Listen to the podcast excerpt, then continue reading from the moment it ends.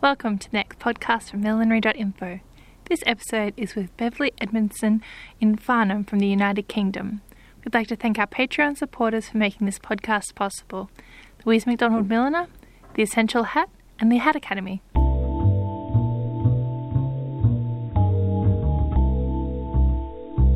Thank you for chatting hats with me today, Beverly. Um, we're in Farnham. How do we pronounce that? Farnham. Farnham. Farnham. Near your store.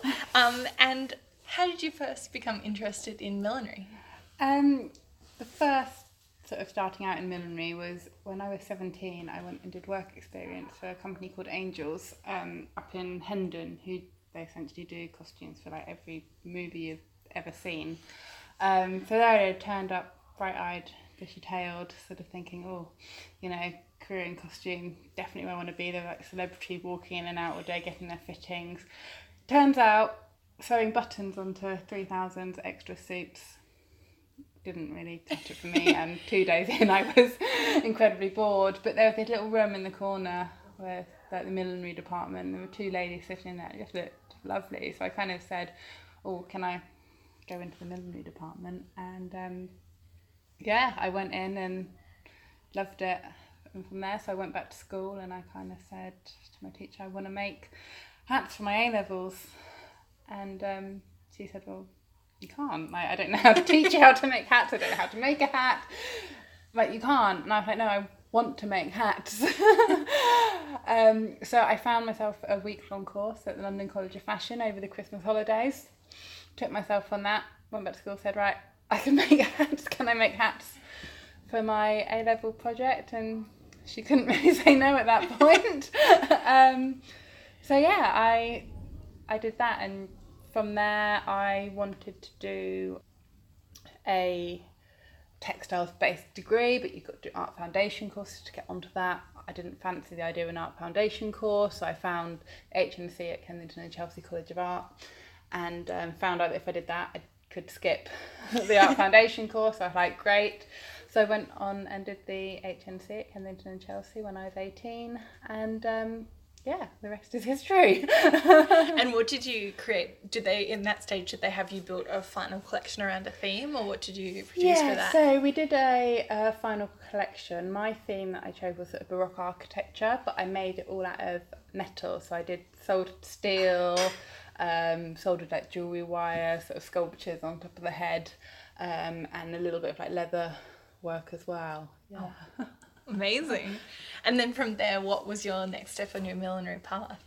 Uh, from there, it went quiet for a little bit. Um, I went travelling. Well, I did a little bit, um, but I went travelling, came back. I worked for a jewellery um, and wholesaling company, and um, at the weekends, I just started taking out some of my hats along with some of the jewellery from the company that I worked with onto market stalls, and um, just started selling them that grew to um, sort of appointments for my dad's spare bedroom because I'm still living at home at this point. Um, and um, just grew a small client base from there, really. And um, then about sort of two years after doing that, I opened the shop. and what do you think the best aspect from your training was at Kensington Chelsea that helped you launch? Uh, the calibre of the tutors. I think. Um, sort of especially like people who stick with me sort of Ian Bennett, you know, he teaches everybody now. Um, but everybody that we had, we had Noel Stewart there as well, he was great, and Kirsten, who was the course leader at the time. Um, and Jane Smith as well, of course, can't forget Jane Smith. Um, just the calibre of the tutors was great. Um, I think it was kind of good being so young. I was 10 years younger than anybody else on the course when I did it. And although in many ways I feel like I missed out on a lot because I didn't understand the networking aspects of it mm-hmm. or the things I need, other things I needed to gauge from it, but it just allowed me to go in completely like unfazed yes. to it and just sort of get on and and do. Yes. So. How has your brand developed since you started attending those stalls? Oh, massively, like hugely. Um, I didn't really even realise I was running a business, I guess, initially then. It was just I had hats and wanted to go out and sell them. There was no plan at that point. Um, so yeah, it's just sort of evolved over time, but I've been very careful to let it evolve as and when I'm I've been ready rather than to be like, right, I'm doing this now or that's happening now or expecting this or that to happen. I've been very clear to just you know what, I'll get there in time. It doesn't matter if somebody else is sort of in the periphery doing better or anything like that. I need to be ready to do things mm-hmm. at the time that I'm ready to.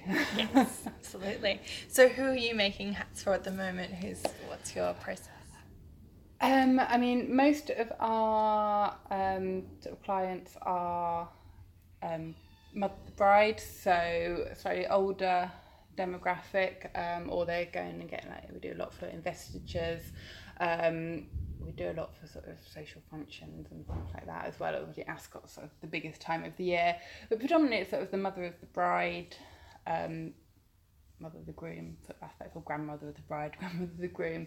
Um, which I really enjoy because you get people there who sort of have never really worn hats and you know they're um, women with a lot of life experience, but then they come in and suddenly they're absolutely floored by what to do with a hat. So you know what we pride ourselves on in store is the sort of one to one service and the, you know adapting to everybody's needs. You know if they're confident in a hat or if they're not confident in a hat, it's just about guiding them through, showing them what's available, showing them how to wear stuff, how to put them on their head, how to carry them off, what colours suit them. And we really just guide through gently um, to sort of give them the best outcome for them as mm. well.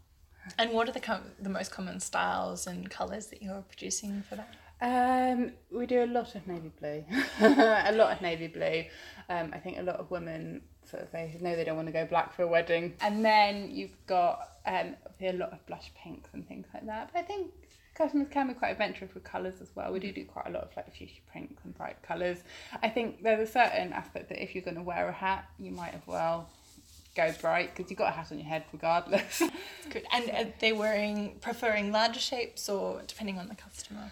Really depends on the customer. We probably do sort of half and half, big hats and smaller smaller pieces. Um, sometimes it depends on the occasion as well. So like some occasion will call for something smaller, some occasion will call for something bigger. Um, but it's often to do with like the confidence of people. A lot of people say, "Oh, I just want something small, like a fascinator," and then they try them on and they're not convinced. And you tell them to put on a hat, and all of a sudden they're like, "How does that look so much better when it's so much bigger?"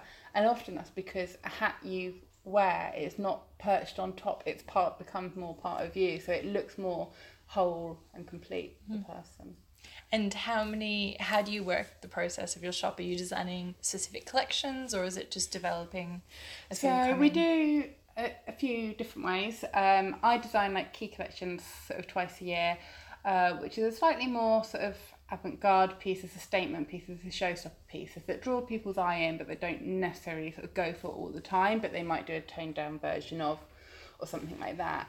Um, and then in the shop, we constantly have sort of stock um, that we're making all the time and selling, which always just evolves. You know, you've got your sort of basic sort of navy blue simple shape hat, and then you've got your navy blue really big hat, and then you've got sort of uh, a navy blue saucer shape and navy blue fascinator. We'll always make sure we have those in, but they're never always like the same. Where every hat we make will be slightly different um, as well. So it is constantly evolving, and we're very reactive to just because we've made a collection in a season. If we're finding people coming with the same colour dresses, we're just make stock up for the shop that that fills that gap. We're mm-hmm. very flexible in, in that way. Um, we don't tend to tie ourselves to sort of one one collection where we work on what our customers requirements mm-hmm. are rather than what we think. Yes. And what's the process for producing the hats? Are you making most of it in house or do you have other suppliers that are bringing you the elements or what's the process? Uh, so we do uh, a mixture and it purely depends on what is chosen by the customers. So um, we have sort of a team out back um, who will do a lot of the blocking pieces, but then we do also have the freelancers who will send out blocking too. Uh, we've got other companies that will send out other blocking too, where, where they're using our aluminium pads to block them, um, or we will, um, again, we have we've got like two different flower makers depending on the type of flowers that need making or different trimmings. It depends on what it is, but we've got sort of lots of people around and we sort of siphon off the work as and where. Most of the trimming I still kind of like to do myself in house. Yes. Um, I do kind of feel that what makes it a Beverly Edmondson hat rather than a hat. Um, I can't describe where, but I think positioning on trimming is a key thing, and it's also something that's really hard to be taught because it's just down to the eye. Over the paper that comes together, if in, everything needs doing in house, it's absolutely done in house. Except what's needed. Um, but yeah, it's it's again we do it individually to each customer and each hat. There's Yeah. no sort of mass production of anything anywhere. And how has your hat making changed from when you first learnt to what you're producing at the moment? Massively. um, so my hat making changed because it used to, to all be like me and doing it all in house, and I had to learn as the business has grown to sort of outsource and do different things, but also different styles have come in. Things that were totally unpopular when I was training, now popular. So it's almost like teaching myself those skills, which is quite refreshing having to do it yourself without tutors, because then you just find your own way and your own routines and your own uniquenesses of doing of doing it. Um, so, but I mean, my hat making changed massively because now I spend most of my day either prepping or preparing for other people to do bits. So I'm more do a lot of managing bits and pieces, and then come back and do all the the trimmings. Um, so yeah, my hat making hasn't necessarily changed. I think I've gone through stages where I've been more particular and less particular, and that's again all about finding the journey and the route and the business and the path that you go on. But I've probably tried all sorts of different ways, and some things have always gone back to the first way, other things have changed and developed as they've gone on. But yeah, and now I'm a people manager to, to produce the hats, Yeah. and you know I will design the initial pieces, um, and uh, the signature collection I will very much make myself because that's almost sort of also my challenge to push myself um, into other stuff and then sort of pass that down into the team. And so, just could you describe your work room atmosphere for us? So because it's attached to the shop, a lot of the time the workroom has to be sort of actually like quite tired, quiet or quite um, tidy. Um, so and the shop floor is really our key area. So the studio is sort of our secondary area. So out the back, sometimes it's just chaos because the shop floor's been busy, so lots of stuff has been dumped out there um, for the move. Um, other times it's quite quiet. I love like going in there on like a Sunday when there's nobody else about and just dabbling or preparing for the week ahead. Um, we have music on in the shop, which obviously goes through to the studio. Uh, we tend to only have sort of one to two people in the studio at a time, um, just everything else is outsourced or done on the shop floor. But I will uh, regularly sort of stand on the shop floor sewing something, you know, um, rather than just being stuck in the studio um, out the back as well. And how have you you grown your team? So you've got yourself you get to be in a managerial position. So uh, what's the team around you, and how do you work with them? Uh, so I've got a great team now, and it takes time to evolve and to grow a team and for know their space. And that's probably one of the biggest challenges that I still face every day is the team and the getting people together. But you know, I've got relationships with suppliers going back eleven years now. They're you know they're friends and and things now, and I know that you know at the drop of a hat they will do anything if needed. If something goes terribly wrong, they will do that kind of thing. So. Um, We've got outsourced like, people who work directly for me. I've got um, sort of um, the front of house staff. So I've got um, three members front of house, um, and then I've got two people sort of in the studio as well. I float between the two. Um, and how do you how do you structure your week or your day? My days aren't very structured. I try to have a structure, but it's also very reactive and changes depending on the time of, of year. Um, I've got and I anything to put on my pattern. If something needs doing, I can't leave it, even though it's lower down my list. I'm kind of like, oh, I'll do that now. I'll do that now. So I do jump around a little bit, which is probably a bit frustrating for my team because they're like, put it on the list and carry on with that job rather than starting another one. So I try and do it So it's like Mondays. I do my admin. I do all my mentoring um, with my mentees on on a Monday from home.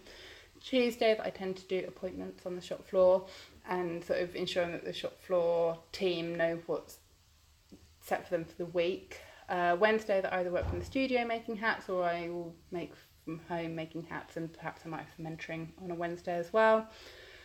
Thursdays are generally mainly in the studio but come up for appointments if I have appointments in.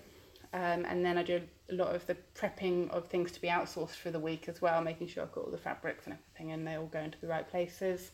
Fridays I do um, appointments and mainly shop floor um, as well. Saturdays I'm always on, on the shop floor as well. I think it's really key when people come into my business is my name above the door and as much as you have a team around you, it's kind of more important to a client that they see me in the consultation stage.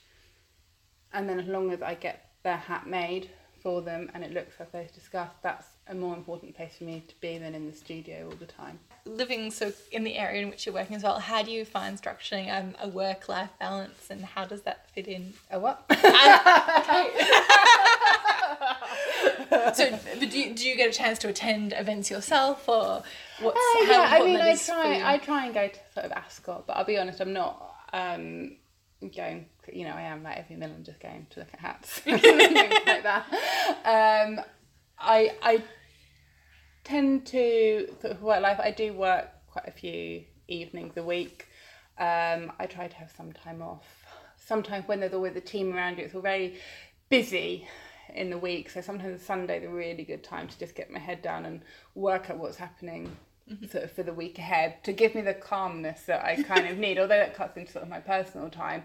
Otherwise, I just feel like I'm chasing my tail the whole time at work. I'd never have that sort of clarity moment where I can go right. What are we actually doing?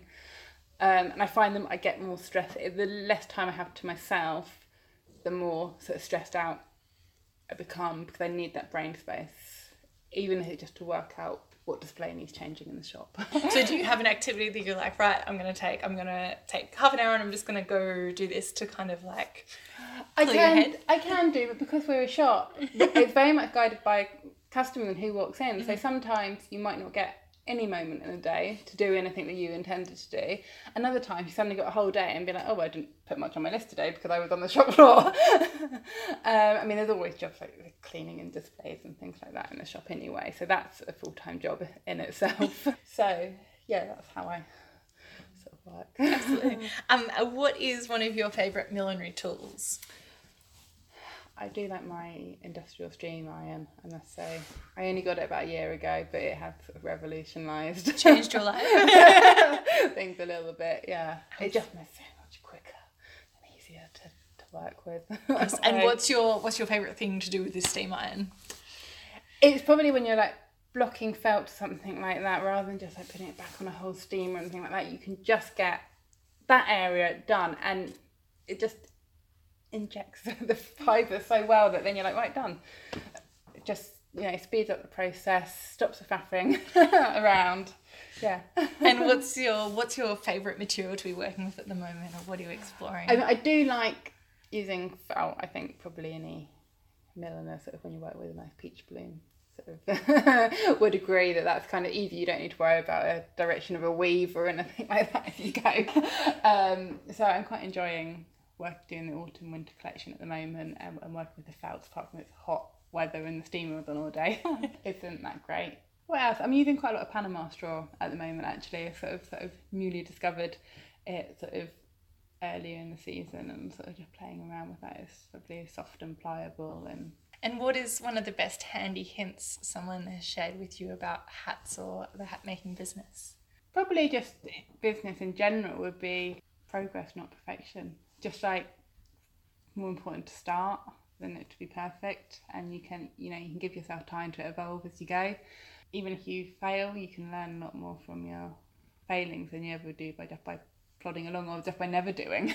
um, so yeah, always sort of improving yourself and investing in yourself as well as sort of learning how to make hats or class like investing in yourself and how you, you can be better at then promoting yourself or putting yourself forward i think is really important and always be working on that Absolutely. And what's what's next for the business? focusing a lot at the moment on my mentoring um, thing. It's something that I've really discovered that I've got a passion for. I've been sort of dabbling in it for the last couple of years, but you know, such a need out there for you know how to transform millinery into a business that makes a profit um, and can sustain people. And um, I love working with my clients um, that I have on that, and it's you know really rewarding work. It's a completely different type of rewarding work than producing a hat for a customer. They're both good, but it's just a different type, and I I'm really enjoying that. So sort of growing sort of my mentoring and my mentoring programs is something I'm really sort of passionate about at the moment. Wonderful. Well, thank you so much for talking hats with us today. Thank you very much for having me.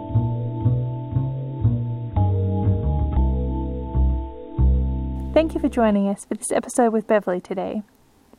How did you listen to the podcast? Spotify, iTunes, SoundCloud, or through our website? We're pleased to be able to present the podcast to you on all of these platforms. We hope it makes the listening easy for you, and remember to subscribe on your preferred platform so you don't miss out when a new podcast is released. We'd like to thank our Patreon supporters for the podcast, the Hat Academy, the Essential Hat, and Louise McDonald Milliner. You can find out more about becoming a Patreon supporter th- through the link on our website. It's a great way to share news about your event, business, or supplies with other milliners. We look forward to bringing you another episode soon, and happy hatting!